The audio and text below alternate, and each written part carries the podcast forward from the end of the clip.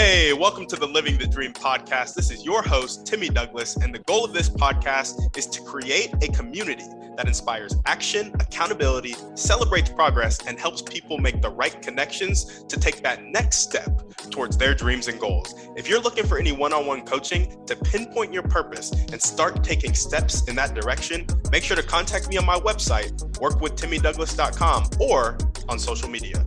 On that note, let's get into the show. All right. What up, guys? Welcome back to another episode of the Living the Dream podcast. Today we're going through Proverbs 4, verse 26. Let's get it. Ponder the path of your feet, then all your ways will be sure. And so I'm not a huge planner. I used to be a planner and I would get caught in analysis paralysis. And so I stopped planning and I started taking action. But this is really interesting because it says ponder the path of your feet. And when you look at successful people, when they're not caught up in the fear of taking action, like successful people already conquered that. What's key is making sure you understand what action you need to take because you can work hard or you can work smart or you could work hard and work smart and so, really successful people that I see, um, like Warren Buffett, he'll read six hours a day. That's not a lot of taking action. Some people might call that analysis paralysis, but he's in a position where he needs to make one decision and it'll make him millions, if not billions of dollars. And so he can read six hours a day because he is pondering the path of his feet. And he's like, I'm gathering information so that I know where I want to go. And he's also developed frameworks for his business, for his investments to understand hey, this is the path I'm walking. I'm not going to be led astray. And so the interpretation here is begin with the end in mind, start planning, start wondering where your feet are going, ponder that, and then keep in mind where you want to be. And so the entrepreneurial application of this is really just getting that clarity, getting in a business or a job that you feel you feel will fit your lifestyle. Warren Buffett, for example, has like one thing on his calendar every three to four weeks, or maybe every two months. I, he, his calendar's not packed. And Patrick Bet David, who's a beast. I'm not downing Patrick Bet David here, but he said, "Show me your calendar, and I'll show you how well your business is going to do." And that's really funny because Warren Buffett's calendar is empty, but the things on his calendar are very impactful. He also preps in such a way and makes decisions in such a way that it is very just effective. And then has people below him whose calendars are probably packed so his calendar can be clean. And so it's really like warren buffett had to think about how he wanted his schedule to look how he wanted his reading to look and he had to design that lifestyle in around his business and his job. And so you have to keep in mind the extent to which you want time location and financial freedom what mission you want um, to kind of go after and what you want to help people do, what impact you want to leave, and then how you want to include your family and friends. And so this has shown up in my life, beginning with the end in mind, pondering the path of my feet when I thought about my whole life as like a W 2 worker, entrepreneur, how I want my family to look. It's like two things really came to mind. First, building community. What vision is big enough to include people, and how can I incentivize them to join the mission? Those are really the questions I ask myself because I'm pondering the path of my feet and I want to be fulfilled and I want the people around me to be fulfilled. And then I want the people around me who are fulfilled to inspire more people to become fulfilled. So, what vision is big enough to accomplish that goal? And how can I incentivize people to join the mission in a sustainable, consistent, focused, unified manner? The second thing is picking opportunities.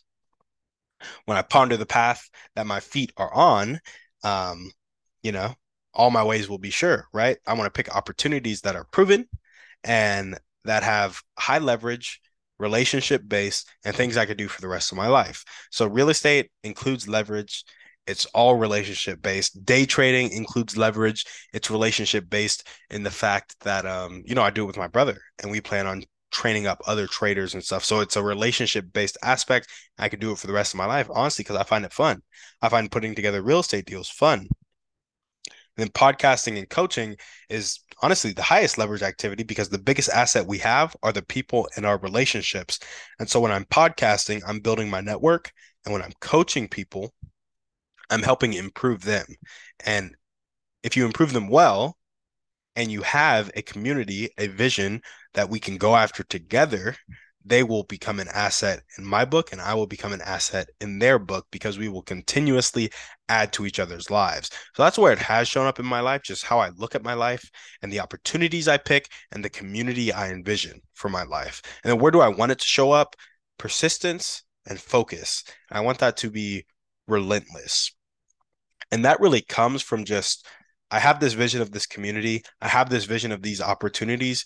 Commit to it persist through the adversity and stay focused. Too often, I allow myself to sh- sway and stray because, you know, financial pressures come up, stress comes up, life comes up, and then you switch it up, right?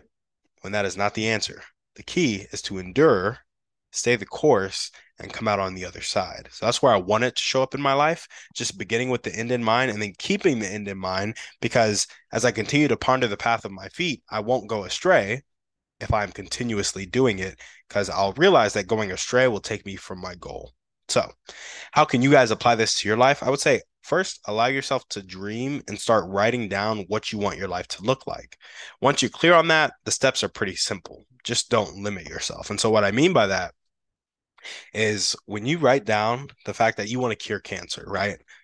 The steps to cure cancer, curing cancer is a hard one for me to envision, but the steps to cure cancer will become more clear as you allow yourself to dream that dream. And when you write it down and you start asking the appropriate questions to get to the cure, you're going to know a lot more about it in a short amount of time than the average Joe like myself does. And eventually, if you persist and you focus and you're relentless about it, you'll have a breakthrough. And so that's what I mean by just don't limit yourself dream big, write it down. And once you're clear on that dream and goal, you've pondered the path of your feet, then all your ways will be sure. And just stay focused, stay persistent, and relentlessly go after it. And remember, all your ways are sure after you ponder that path. So do not limit yourself when you're doing this. Have the dream, talk to God about what He has for your heart. If you're not Christian, I still um encourage you to apply this wisdom. Like it's straight up wisdom. You will be better off if you pondered the path of your feet than if you didn't. And there we go. That's all we got for you guys today on the show. Thank you so much for listening. We'll see you on the next one. And on that note, we're out. Guys, thanks for listening. Make sure to reach out to our guests and help them accomplish their dreams and goals if you resonated with them. If you're looking for any intentional masterminds or one on one coaching to accomplish your dreams and goals, make sure to check out the website, workwithtimmydouglas.com, and contact me either there or on social media. That's all I got. Have a blessed day.